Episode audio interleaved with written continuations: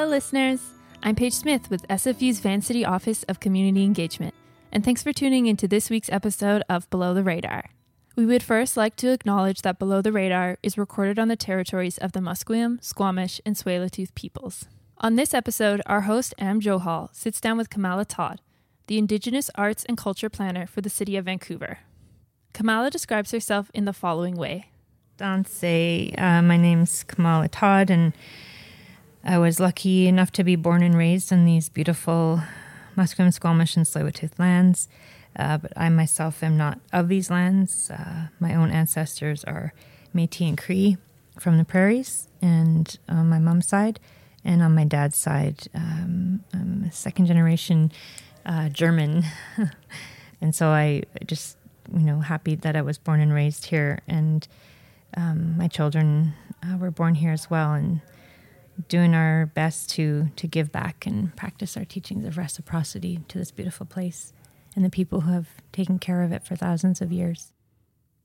In this episode, Kamala discusses her contributions to the 2020 through 2029 cultural plan for the city of Vancouver.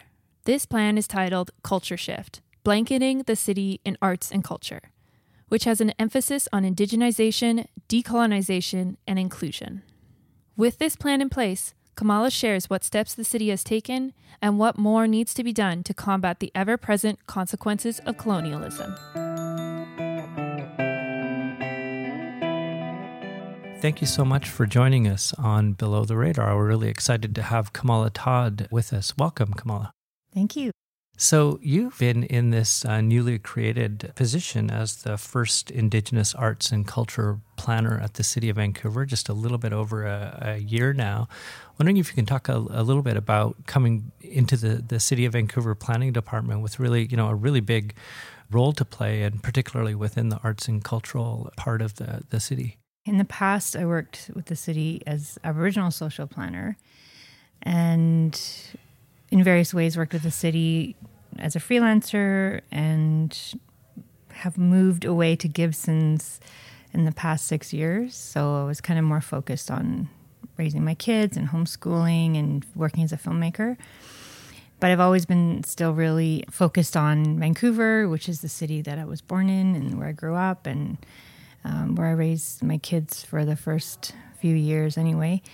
And you know, can't seem to leave the stories and the issues and um, my home. So even though I live a 40 minute ferry ride away, I've managed to maintain relationships with the city, either through park board or different roles that I've played over the years in trying to address the ongoing colonialism of my city. And I heard that this position was coming up, Indigenous Arts and Culture Planner. And I was like, oh man, that's exactly what I want to do. I wish they had that position when I was at the city, you know, 15 years ago. Would it be worth the commute? Can I do it? Because from Gibsons, it's pretty much a two hour commute if you're on transit. And so I applied and thought, well, you know, I'll just see what happens. My kids are getting older now. Maybe I could, you know, actually get a full time job, but I was still not so sure. And then uh, they offered me the position, which was incredible because people from the Musqueam, Squamish, and Tsleil-Waututh nations were involved in the hiring. They were involved in writing the job description and in the hiring process. So to have that support from folks from the nations was pretty incredible. And so it was a big, you know, conversation with my family can we do this? You know, can I really go back to work full time when my youngest son was just in grade seven?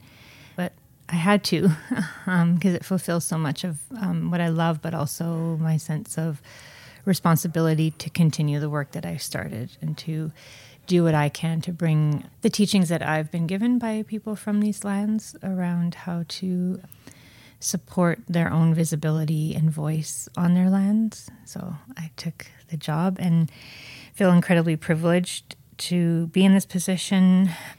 I guess the thing that kind of sums it all up for me is one of my first jobs, one of my first tasks was to work on repatriation of Haida belongings from the Museum of Vancouver, because in theory, the city owns the collections there at MOV. And so to be able to work with the Haida community and the local nations on organizing events that were celebrating uh, the leaving uh, returning of these belongings and also working on protocols between the nations was incredible to sit in that room and have the Haida representative say, you know, we want to thank you for holding our belongings all these years, even though you had nothing to do with them being taken from us. We want to thank you for caring for them.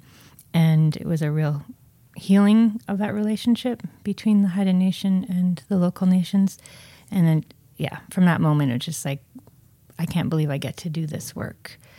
And since then, there's been a whole host of areas such as the culture plan, uh, working on the languages, working, you know, with the idea of decolonizing the city. I mean, how incredible is that? So there's a whole host of projects that we're working on, but overall, I get to sort of be in a department with incredible people in cultural services and share my perspectives, help connect them with Indigenous people, and and really help expand um, and change the way that things have been done before.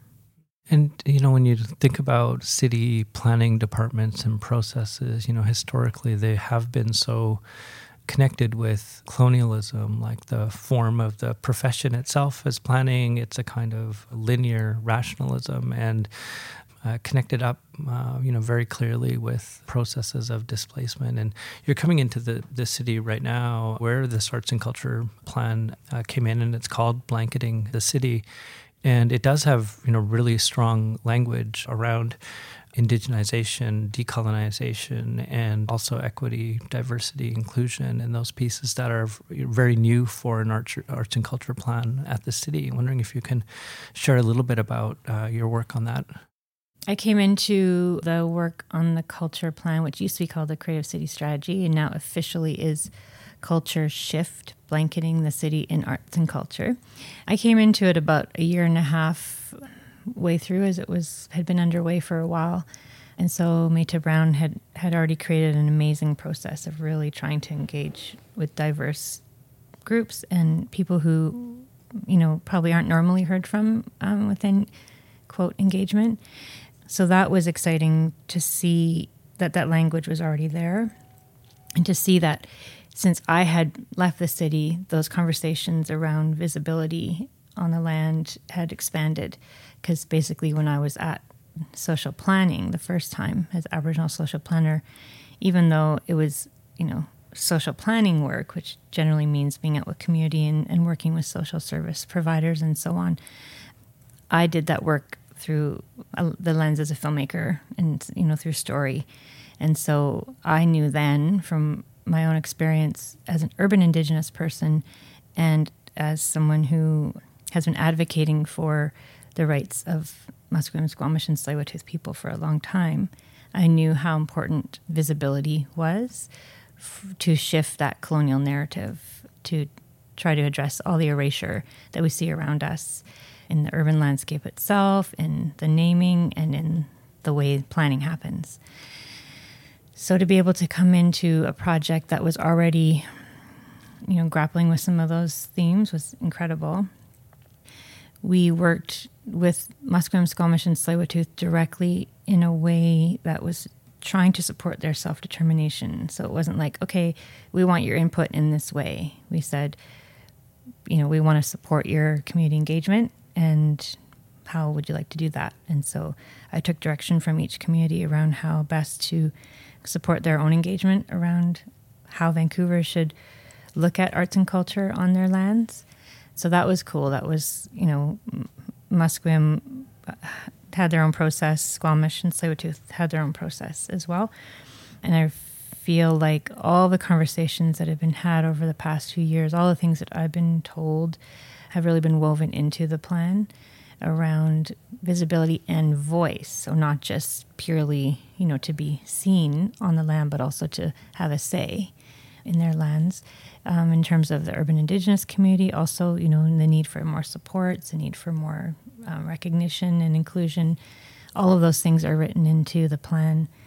You know, but reconciliation and decolonization are one of the key guiding principles, and they are also one of the key directions. And so we have a huge list of goals and actions that basically came from what people have been saying for a really long time of course, it would be nice if we had a lot of money to enact all of those things. So we'll see what kind of financial support we have. But the fact that we have that now to drive a lot of the work is really exciting. I think one of the things that I'm in the immediate that I'm the most excited about getting going right away is having uh, liaison positions within cultural services. So a person from each of the nations to work with us directly and to work with their nation directly. So that it's not just me, you know, doing my best to to help create those relationships, but where it's people from the communities themselves in those positions. And when it came to council, it had uh, overwhelming support and almost uh, unanimous support at at uh, council. And if there was any concern expressed at all, was that is there enough money in the in the plan itself? So I think that was also maybe an invitation to come back to council once uh, plans start to unfold um, as well. So we'll see where that where that goes. But I know certainly in the arts and culture community, there's a lot of excitement around the plan. I think it speaks uh, a lot to the form of consultation that was done over a long period of time and who was engaged uh, with. But uh, I want to talk a little bit about, you know, you've returned back to working inside of a planning department, which has a certain form and a history, and you used to work inside of uh, the planning department before. And do you notice uh, shifts from when you worked there before to working there now, and, and, and how have these bureaucracies shifted? And this is particularly inside the city of Vancouver, but I imagine these types of conversations are happening in different ways in other municipalities and suburban municipalities where they may even be underdeveloped. And and just wondering what some of your thoughts and observations are in terms of coming back to uh, work inside of a city planning department.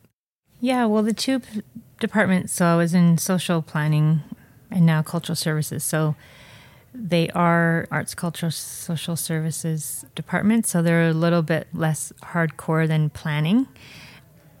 You know, I my background is urban cultural geography. I didn't go to planning school, so I don't consider myself a capital P planner in the sense of having, you know, that the language around approvals and zonings and all those things.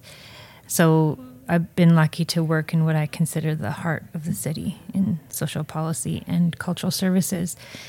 But absolutely, the shift. When I first started working at the city, there was no Aboriginal specific position. This was in the early 2000s.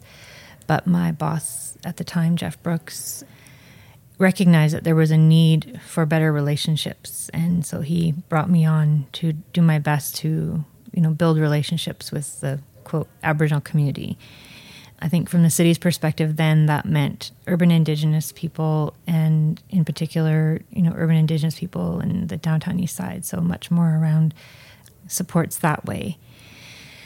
And so I did my best with that, but again, I did it mostly through storytelling. But I also felt like the city should have a relationship with the people whose lands we're on, and at that point, there was none. There was no recognition of who the local people are there was no real discussion of that. And so I really try to help people understand that we are obligated to have a relationship with the local people, to acknowledge that we're on their lands, and to start to make amends for the role that Vancouver has had in, you know, the dispossession and all the different impacts from colonization. And that wasn't very long ago that you worked here, where that was the normal. Like roughly, when were you? Like early two thousands. Yeah, yeah, yeah, and everybody would say, oh, well, that's a treaty issue. We don't work with on reserve people, they're federal. so to start, so, so the way that I approached that was through story and to say, okay, well, what you need to understand is that that narrative that Vancouver is a young city that was built by white men, you know, a few generations ago is not true. And in fact, these are some of the stories to help you shift your understanding. And these are some of the people who you should talk to to start to shift your understanding. And so that gradually started to happen because of the storytelling and the film projects that we were doing. I actually partnered with the film board. So it was the City of Vancouver and the National Film Board, and we did oral history videos with youth and elders. And so I feel like that helped to at least begin some level of awareness amongst people that yes, working with urban indigenous communities is really important, and we are obligated to support people so that they can enjoy the same quality of life as you know everybody and have the same living standards as everybody. And we are also obligated to build relationships with the people whose lands we're on, and to look at what that means and what is the history of that. So we we did that, And then I left in 2006, but I continued to work with the city on the Dialogues Project. And I think the Dialogues Project was another shift in that way towards people getting to know, okay, so it's Musqueam and Squamish and tsleil And okay, these are some of the histories. This is what people have contributed to building this city. This is um, some of the impacts. You know, people didn't know that smallpox happened here, like in a really devastating way. They didn't know that there were residential schools here. You know, pass systems and curfews and all of the various race-based laws that that were happened here. So to start to bring about that awareness and how people start to actually contend with some of that history. And then a couple years later, there was the well, I was also part of the first nation to nation relationships and meetings with the nations. I got to facilitate uh, the first government to government dialogue with the council at the time and the tsleil Chief and Council. And that was a huge privilege to witness that as the first, you know, just, and a lot of it had to do with the mayor and council at the time making that a priority. And then a couple years later was the land acknowledgement which I see as a real turning point in that recognition that Vancouver's on the unceded territories of Musqueam, Squamish, and tsleil So once that started happening, it's like, okay, now that can help to shift the way the city is. So coming into cultural services now, that's already kind of part of people's awareness and language, and they recognize that they need to work within that fact that it's unceded territories. But the reality is that us Indigenous planners, and there's only a few of us, but there are some now.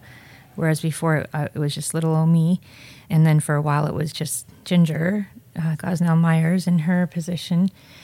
You know, to recognize that that we are again are obligated to work within that fact that these are unceded lands, and what does that look like? So I do still feel like in some areas of the city there's a lot more work to do to to make that be reflected in how we do things, to reflect and to maybe even question not only just like oh okay well we need better relationships with the nations but actually like hmm maybe we need to rethink how we do planning on these lands at all maybe we need to rethink how we look at land and real estate and all of those things so i feel like people are more and more open to that and so I wouldn't be able to be in this position if it was an excruciatingly colonial institution. And right now, it's it feels like it's completely opening up, and so that's how I can can manage in that in that setting. When um, Ginger Gosnell Myers was in the uh, position as the Aboriginal Relations Manager at the city. I, had been uh, renovicted, so I would be taking the C bus, and Ginger lives over there, so I'd run into her on the C bus, and I'd be like, "How's it going, Ginger? You know, how's the work going?" And she would describe what she was um, working on, the kind of immensity of the project. In a way, I was like, "Ginger, you sound like you need an entire department. Like that sounds like a lot of work for one person." And uh, last week we had um, uh, a discussion with a number of planners that Ginger was also involved with. But I'm wondering when you speak with your colleagues at the park board, other municipalities who are uh, working in, in similar roles, what are the kinds of conversations you're ha- you're having, and kind of what are the, the obstacles and, and things like what's working and what's not working in this context right now? Because people are sort of running into these kind of the bureaucratic inertias that get in the way of the work. Definitely a big part is the bur- like the burden of feeling like if we don't point it out, it's going to go ahead. So if we don't say, "Hey, excuse me, you know, you've written this um, neighborhood plan without any acknowledgement of the people whose lands that neighborhood is in, you know, if we don't say, "Hey, you know, why are you going with the usual consultant who has no cultural competency?" You know, so there's a lot of kind of having to bear witness. There's a lot of having to point things out, being sent documents three days before they're due and having to review it and go, oh, okay, there's nothing in here, or this needs a rework, or, you know, we're not comfortable with this going out as is. So there's a lot of kind of feeling like, yeah, the weight of a colonial system where, you know, things don't necessarily change unless we say something um, unless we're somehow looped into the conversation. And by we, I mean right now there's the manager of Indigenous relations. There's an Indigenous engagement specialist, but that position is currently vacant. There's an Indigenous social planner um, who works mostly with urban Indigenous people. There's a park board reconciliation planner, and there's also a reconciliation planner in engineering, but that position's also currently vacant. So there's really only four of us right now who are in Indigenous specific kind of roles. So we really try to support each other as best as we can. So sometimes, yeah, there's a very um, overwhelming feeling of it's a machine, it's a business as usual thing, a system where people are used to doing things a certain way, and people are used to being seen as the experts. So they are the planners, they are, you know, the decision makers, and they're just used to that privilege. And so, you know, part of what I'm trying to do is have people recognize that there's other knowledge and governance systems and legal obligations here that we need to start thinking about. And yes, there's things that just need to get done, but yeah, sometimes being in cultural services, I'm in this beautiful bubble where we get to support people to talk about these things um, through their own creative process. But sometimes when I go to planning meetings, it definitely feels like there's a lot of work to be done and it can sometimes be overwhelming. So we do try to support each other. I think the big change that is happening and that will make things feel more hopeful is other staff, other non Indigenous staff, taking this on themselves and taking on the learning, taking on the, you know, the rethinking of how planning happens, rethinking the whole system itself. So the fact that we're now embarking on a citywide plan holds that possibility for actually looking at the history of Vancouver, what we want Vancouver to be, and how far we're willing to go in actually, you know, questioning the history of, of how this place was established and how um, reflective it is of the laws and governance systems and cultural knowledge and protocols of the people who've lived here for thousands of years.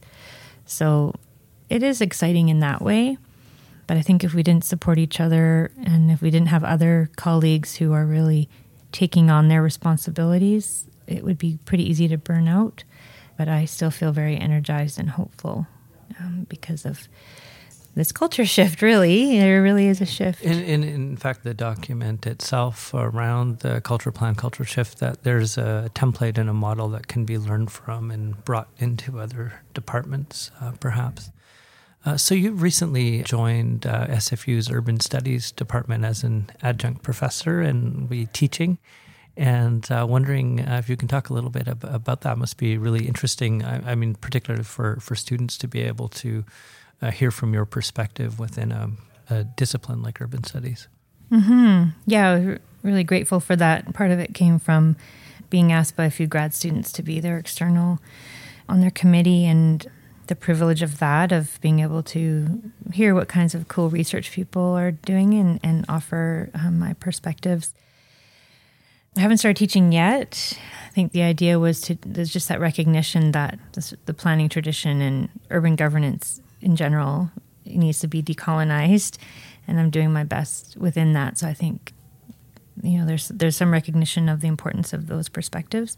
So the first course that I plan to teaches an existing course around arts and culture in urban planning. So it's a perfect opportunity to talk about the new culture plan and my own work as a filmmaker and just ways different ways of looking at at planning through arts and culture. And then I'm hoping to develop a course on decolonizing planning or even just looking at you know how the tradition of planning overall in the North American context, anyways, has has basically perpetuated colonialism and perpetuated the erasure of of the first people and their governance and, and legal systems and throughout North America. So that course, I hope to work with local people on, since it will be talking about their lands and you know try to either co-create a course together or at least have lots of involvement and perspectives from people from Musqueam, Squamish, and Tsleil-Waututh in that. But that's a longer term goal, and we did receive funding to to look at sort of decolonizing approach even to the course itself, decolonizing research and decolonizing instruction. So that one's exciting, but that's down the road. And then, yeah, there's always that fine line too of sharing my experiences at the city. I'm not there to trash the city by any means. I'm just there to kind of show my own observations of the sort of entrenched colonialism within it and, and how that can be addressed. And in particular, through arts and culture. I really feel um, that's an important way through. And before you came to work in the in the city and, and now teaching um, at uh, SFU, you of course come from being an artist yourself. And if you can talk a little bit about your your film and, and art practice. Sure. Just like I say, I'm not a capital P planner. I don't consider myself a capital F filmmaker in the same way that my mom, Loretta Todd, is a filmmaker. You know, she went to film school. She really has that deep aesthetic and brilliance around film itself and new media in general. But I but I started to realize through my own background in urban geography and in seeing the colonialism written onto the land all around me, I began to realize how important story is to to challenging colonial narratives and to making space and visibility for our perspectives as indigenous people. I realized that yeah, film is a really important way to do this. You know, it's a, it's our one of our forms of of documenting oral history, sharing oral histories, in making sure that important perspectives are are recorded and and remembered. And so I've basically been working in recording and documenting indigenous stories of Vancouver in particular with that idea that, you know, people have no idea that there's thousands of years of history here. You know, there's such a lack of awareness, at least when I first started. And by sharing you know, stories about the languages, stories about plant knowledge, stories about the traditional laws that are here and the cultural landscapes that were here before colonization. You know, I just feel like the more that people see that and are welcomed into that, the more people will start to, you know, move away from these very oppressive colonial ideas about what this place is so I've been mostly focusing on Vancouver stories from Musqueam, Squamish, and Tsleil-Waututh perspectives. And then my own perspective as an urban indigenous person trying to connect to culture on someone else's lands because my own Cree and Métis ancestors are elsewhere and I didn't grow up in any home territory. So grappling with that. But I think for me, the, the most exciting stuff lately has been being asked to make videos about Indigenous law and I've learned so much around how our laws are in the stories. And we just have to remember our stories and then work together in the interpretation of those stories. And it's law and it's there. And it needs to be um, reinstated. And people living on those lands need to start learning what those laws are. And the, the nations themselves are beginning to restore their laws. And it excites me because I feel like that's the the best hope for pushing back against capitalism and colonialism around the endless resource extraction and the endless sort of takeover of lands and making decisions for somebody else's lands. Uh, indigenous laws are a way of saying, no, this is how you do things here. This is how we treat our animal relatives. This is how we treat water. This is how we connect to the past and future. And you need to respect that. And so I feel like it's a way for Indigenous people to start being able to stop some of this constant onslaught. You know, people have been trying that the whole time. It's not like people haven't been trying to stop the constant onslaught of extraction and, and pollution and, and theft and deforestation and all of that. People have been pushing back against that since the beginning. However, I feel like this increasing recognition of Indigenous laws, that they exist and that they are an affirmation of rights and title, that that will offer the, the, the way to say, no, go away, pipeline, go away, you know, polluter. Like, this is the law of this place and you have to respect that. So I was, that's when film to me is just so exciting that I can learn through that and then share that with others as well. Of course, there must be so many challenges that you have at the City of Vancouver given ongoing uh, planning processes, but what, what in your work do you feel really hopeful about? I feel really hopeful that myself and other Indigenous planners can go to meetings with planners and say, okay, you need to do some consultation here. Well, some of that money or all of that money needs to go to the people of these lands to have a voice in those decisions. So there's more and more receptiveness to that approach of, yeah, okay, sure, you might want a consultant to do a review of that building and the heritage of that building. But some of that money needs to go to the Musqueam, Squamish, and Tsleil-Waututh to talk about the significance of that place to them and the much older cultural heritage of that place. So we're we're doing that in many different ways, but for myself personally, I'm very excited about the cultural heritage side of things. Normally heritage is part of the planning department, but it really is culture. So we're through culture shift we were advocating for a more shared approach to heritage between cultural services and heritage and it's happening and the heritage people themselves, their team, are also open and excited about this shift. So we're looking at things like so in making decisions about a neighborhood and telling that story and doing the planning, the voice of the First Peoples needs to be really central.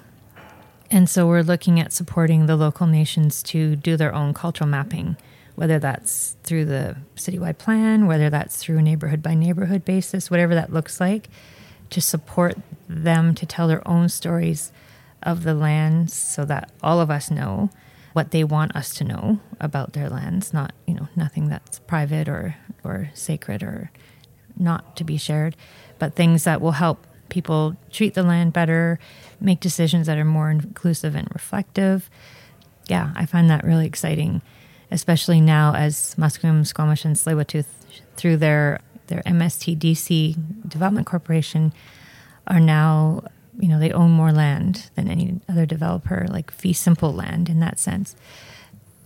So that's exciting too, and how they can transform this place and help the rest of us remember where we are and what we need to consider in, in shaping our homes here. You know, this is my home my children were born here. Uh, this will always be my home, but it's not my territory. And so, what does that mean? And how do I connect with this place? And how do I carry my responsibilities of reciprocity and showing gratitude and making sure that the people of these lands and their ancestors and their children and grandchildren have the respect and voice and self determination that they deserve can we get to that point? You know, it's always been seen as kind of mutually exclusive. Well, you can't recognize people on in a city because it's a city and it's occupied and it's urbanized and it's like no you can and that's one thing i learned from the tsleil people that you know all the, all of the nations will retain